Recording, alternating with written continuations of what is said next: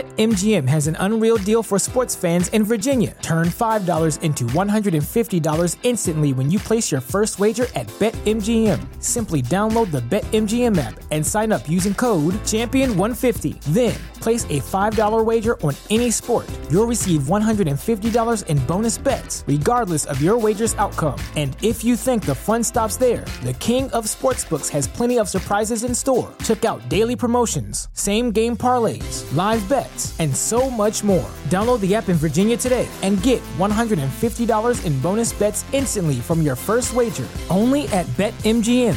BetMGM and GameSense remind you to play responsibly. See BetMGM.com for terms. 21 plus only, Virginia only. New customer offer, subject to eligibility requirements. Rewards are non withdrawable bonus bets that expire in seven days. Please gamble responsibly. Gambling problem? Call 1 800 Gambler. Promotional offer not available in Washington, D.C.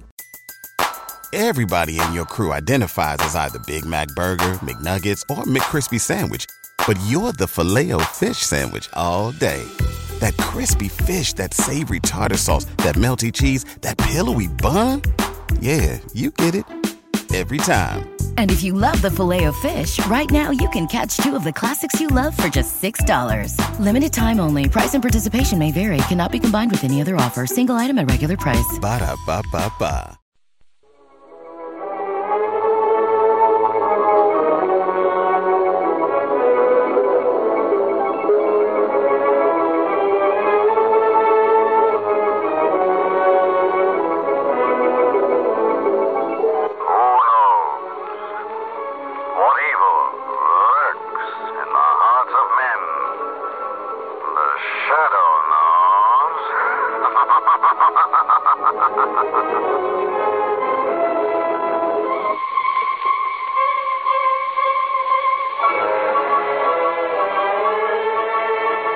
shadow who aids the forces of law and order is in reality Lamont Cranston, a wealthy young man about town.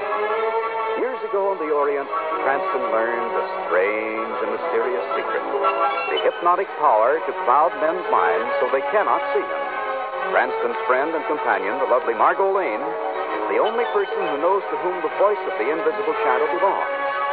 Today's drama The Nursery Rhyme Murders. Brookside Home is a private sanitarium located in a densely wooded area in the suburbs. It's about 8 o'clock in the evening as Superintendent Alfred Foster walks down the corridor on his way to visit one of his patients.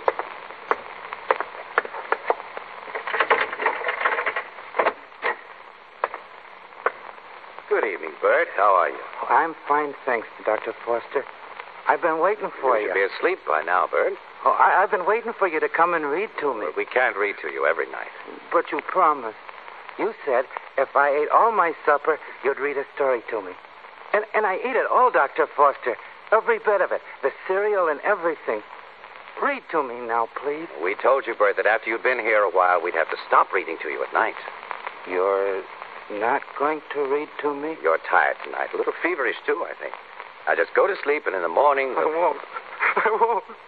You promised to read me a bedtime story. No, no. and now you No, broke no. your promise. Bert, Bert, you mustn't get excited. you like that. broke your Oh, Bert, promise. stay where you are. Don't don't come any nearer. You're bad, and I'm going to hurt Bert, you. no, no. That, take, take your hands off my throat. Orderly, orderly. I'll make you read me one. I'll make Orderly, you. hurry. What is it, Dr. Foster? What? Bert, get him off me quick, Andrews, before he... Let him go. Let him go. There. Uh, Now stay over there, Bert. Thank you, Andrews. That was close. He promised to read to me, and he broke his promise. You want me to get one of the other orderlies, Dr. Foster? No, that's all right, Andrews. Bert just got a little excited. I can handle him, all right? I don't know. I think we ought to send him over to the violent ward. You better not send me away. You better not. Now, now, Bert. You better not try and send me away. If you do, I'll hurt you all. I'll hurt you all bad.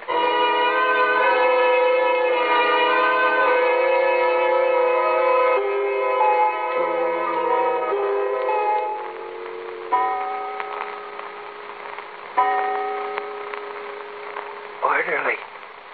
Orderly. Keep quiet, Bert, and go to sleep. Three o'clock. I want a drink of water, Andrews. I want a drink of water. Go to sleep, Bert. Please, Andrews. Please. Uh, All right, Bert, just a second. Okay, here's your water. I was awful thirsty. Ah, here you are. Thanks, Andrews. Thanks. now give me those keys. No, you don't. Give them to me. No, I got the keys. I'm going to get out. I'm going to get out.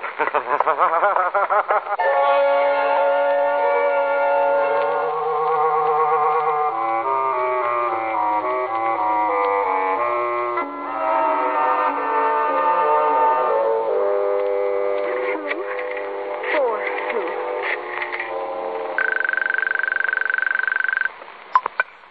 Looks at home. Hello, this is Polly Andrews. I'm Harvey Andrews' wife. Oh, yes. Hello, Mrs. Andrews. Is my husband there? I'm sorry, Mrs. Andrews, but he isn't in. All the orderlies are out in the grounds hunting for Bert Eustace. He escaped last night, you know. Well, that's just it, operator. Our cottage is at the north end of the grounds. I understand Eustace is violent. I- I'm here all alone, and, well, I'm frightened. I don't know what we can do. I'll tell Mr. Andrews to phone you when he gets back here. Well, all right, thanks. Not at all. Goodbye, Mrs. Andrews. Goodbye. Who's that? Who, who's there? Hello, Polly. You! No! No! Don't! Little Polly Flinders sat among the cinders, warming her pretty little toes. Her mother came and caught her and whipped her little daughter for spoiling her nice new clothes. Lamont, I know it's presuming on our acquaintance, but I want to thank you and Miss Lane for coming to my office this morning when I phoned. Not at all, Fred. Glad to be of service. The fact is, I need your help desperately. You see, Lamont, I'm a psychiatrist, not a criminologist. I I don't think it's a case for the police, but I do need help in trying to find this escaped patient. And the searching party found no trace of Bert Eustace last night, Dr. Foster? No, Miss Lane. He's still at large. I feel pretty badly about it, too. Bert was showing signs of violence. In fact, he attacked me yesterday. But instead of sending him to the violent ward, I kept him here for observation. Then you think he's capable of being a killer? I'm afraid so, Miss Lane. What kind of a case was this patient, Fred? Well, not fundamentally a criminal type, but extremely unbalanced emotionally. During his periods of irrationality, he, he reverted to his childhood and lived in a complete juvenile world. What do you mean by that? But he went to bed when it got dark. He ate his cereal faithfully, insisted that I read bedtime stories and nursery rhymes to him. Bedtime Yes. stories, nursery rhymes. How have you been handling the case? Trying to find out as much as I can about his background, especially his childhood. Any luck? Well, I haven't been able to get much out of Bert himself, but his father has given a pretty good lead. His father? Yes. He's a well to do but eccentric old man. He used to come to visit his son devotedly every week. Recently, he's been coming less and less. You think Bert has some sort of a father complex? Perhaps his father's been neglecting him lately? Yes, he's, he's become more and more unbalanced until he reached the breaking point and decided to escape. Yes. Something like that, Lamont. Bert is. Doctor, Dr. Foster. Yes, what is it? What's the matter? Mrs. Andrews. Harvey Andrews' wife was murdered in our cottage last night. What? They just found her strangled to death. But the rest of it uh, doesn't make sense. What doesn't make sense? The killer carried her body upstairs and left it in the fireplace.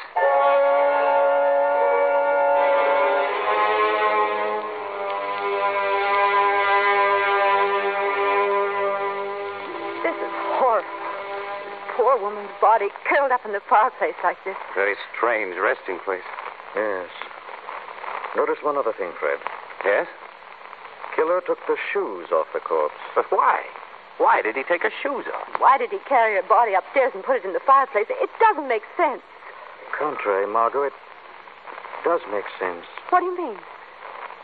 The tortured depths of Bert's mind, he acted with a terrible logic. I don't think I follow you, Lamont. Neither do I. You said this man Bert loved bedtime stories and nursery rhymes. Yes, that's right. Well, in my opinion, he killed this woman right out of a Mother Goose rhyme. What? Listen to this, Margot. Little Polly Flinders sat among the cinders, warming her pretty little toes. Lamont, the dead woman's first name was Paul. Yes, and she sat among the cinders. That would mean the fireplace, Margot. Yes, and warming her pretty little toes. No wonder the killer took her shoes off. Precisely. The clues are all in the rhyme. I wonder if it's only the beginning. What do you mean, Lamont? I wonder if the killer's going to stop with his first murder, Margot. Because with all the Mother Goose stories there are, Death can rhyme many times.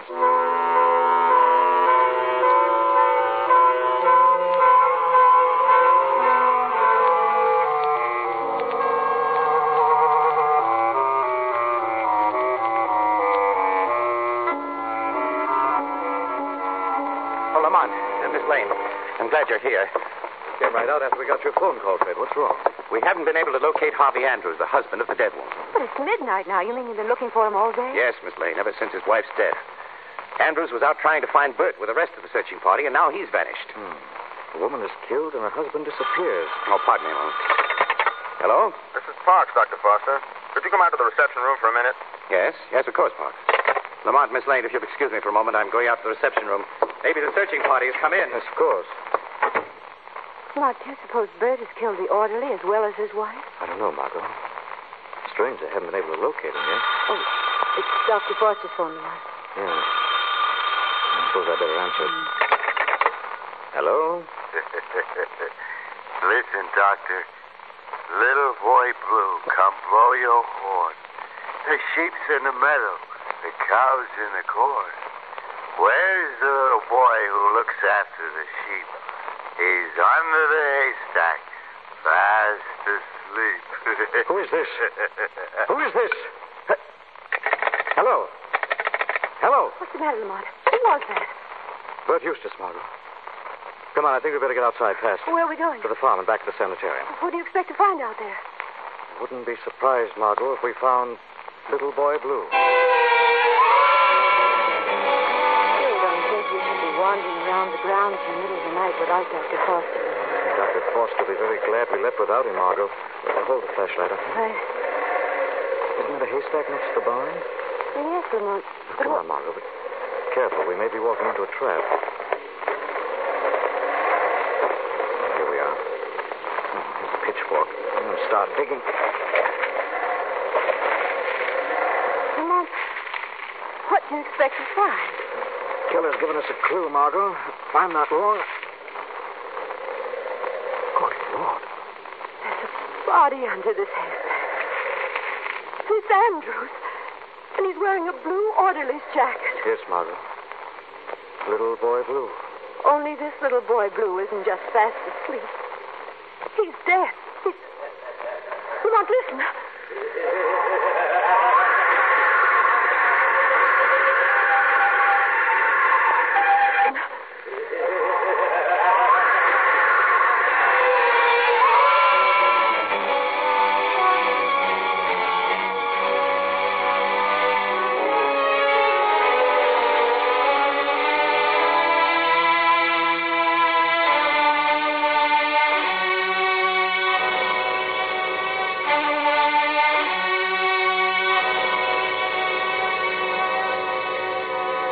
Margot and Lamont, in search of the nursery rhyme killer, are at Brookside Home in the office of Superintendent Alfred Foster. You say you heard the killer's laugh after you found the body, Lamont? Yes, we ran after him, but lost him in the darkness, Fred. First it was little Polly Flinders, then it was little boy Blue. I wonder who Bert will pick next. I can guess his next victim, Miss Lane. Who? Myself. You? I'm afraid of the same thing, Fred. Bert hated me as much as he hated Andrews. As I see it, he went to Andrews' house to kill him and found Andrews wasn't there and killed his wife instead. And he caught Andrews in the grounds later and killed him and buried him under the haystack. Yes, and logically. Well, I come next. You could be right, Fred. Afraid I am. Oh, we've got to find this man. We've got to. The police have a statewide dragnet out for him now. Yes, they're so busy covering the highways and terminals. I wonder if they haven't given the most logical place a very fast examination. The most logical place? Yes, Bert's home. I think we'd better have a talk with Bert's father, Lamont. I wouldn't be surprised if he knew a great deal more about where his son was hiding. Good idea. Come on, Margot. I'll get my things. No, that won't be necessary. What do you mean? You're not going with us, Fred. It's not safe. Oh, but you I- admitted yourself you're probably next on Bert's list. Yes, You're but- the psychiatrist. I'm the criminologist, remember? We'll phone you here at the office as soon as we've seen old man Eustace. Well, all right. Thanks, Lamont. Forget it. Come on, Mark.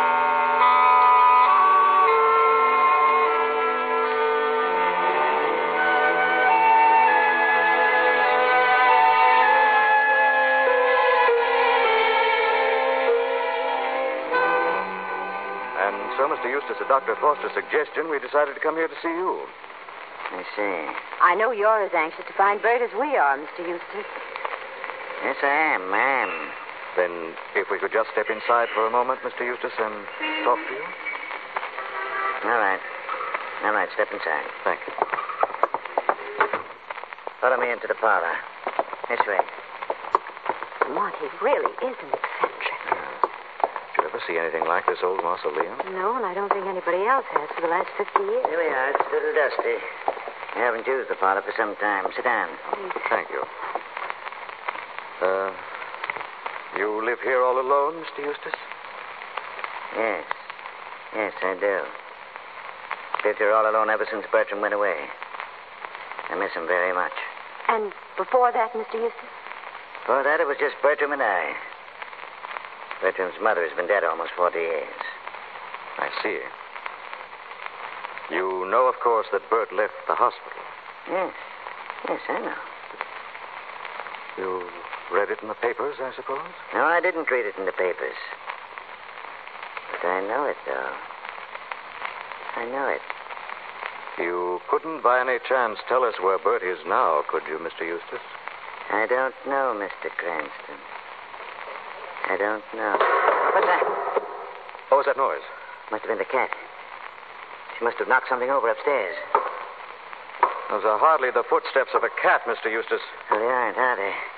Must be someone else in the house. I think there is. Then I better find out who Come back it here, is. Mr. Eustace. Mr. Eustace! Quick, Lamont. He's locking the door. Mr. Eustace! Both of us. Certainly has, Margot. We're locked in.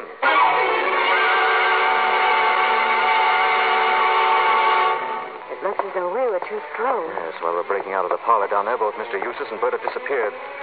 Come on, Margot. We've got to make sure. Go down this corridor. Stay close to me. Don't worry, Lamont. Oh, What's the matter, darling?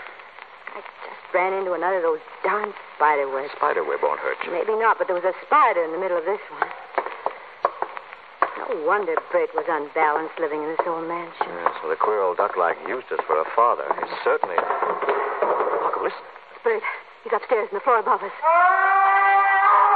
Lamont, Come on, Margot, down the end of this corridor here. Must be a flight of stairs there. here are the stairs. Lamont, he's up there, top of the stairs. Tutti, tutti, gander. Where shall I wander? Upstairs and downstairs, and in my lady's chamber. There I met a man who would not say his prayers. I took him by the left leg and threw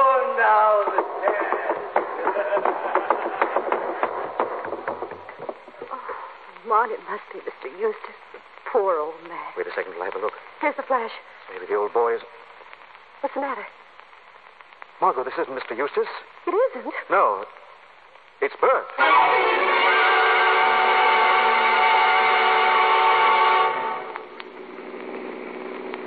But Lamont, old Mr. Eustace couldn't have just vanished into thin air. Looks as if he did, Margot. We certainly went over every inch of the house. You really think we can pick up his trail at Dr. Foster's house? That's the most logical place to look for him now. Oh, that's Fred's place up ahead. Here we are. That's you, darling. Thanks. Now, if we can just. What's the matter? Well, I saw something in the car headlights. What? Figure of a man back there behind the garage. Looked like old man Eustace. Oh, Lamont. Margot, I'm going around back. You go into Fred's house. Tell him I was delayed. Be careful, darling, please. That old man is a crazy killer. Shadow's going to set a trap, Margot. This time, I think the crazy killer has spoken his last nursery rhyme.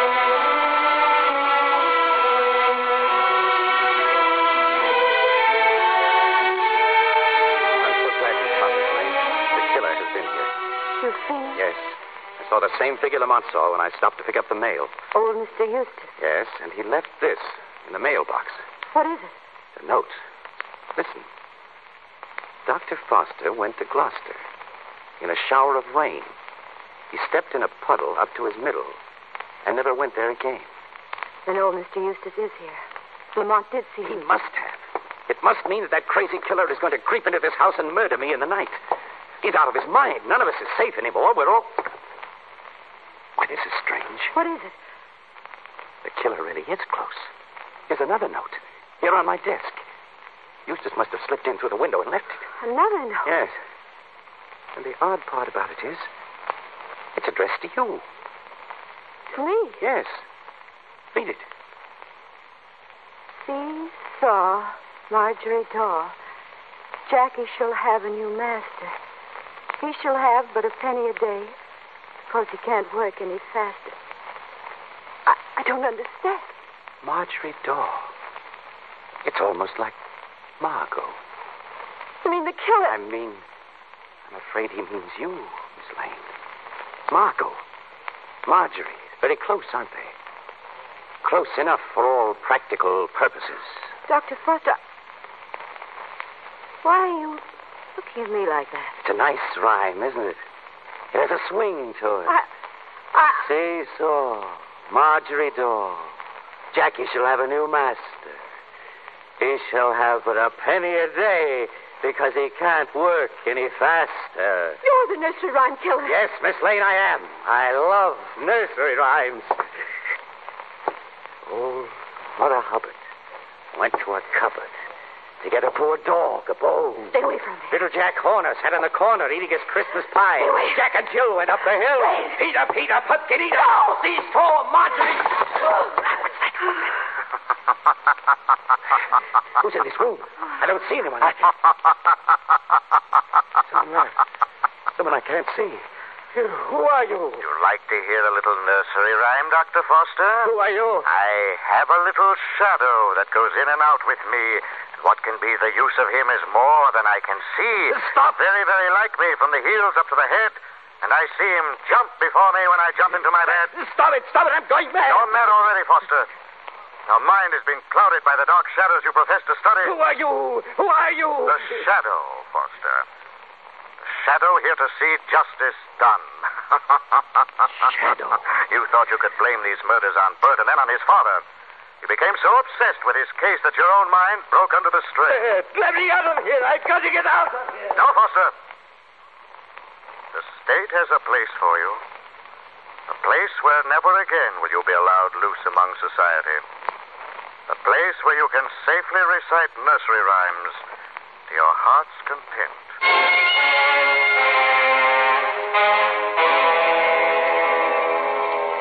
Well, that's the whole story, Margot.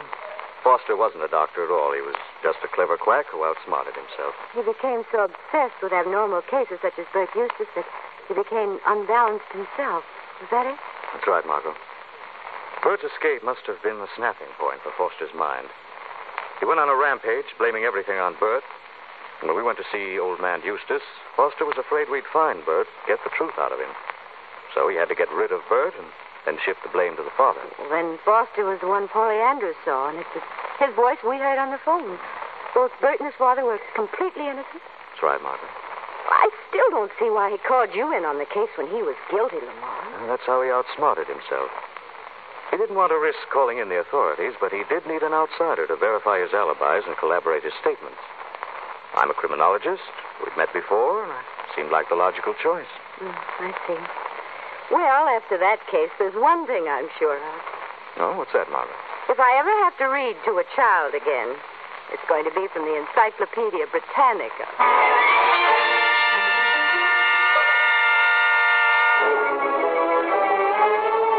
The weed of crime bears bitter fruit. Crime does not pay. The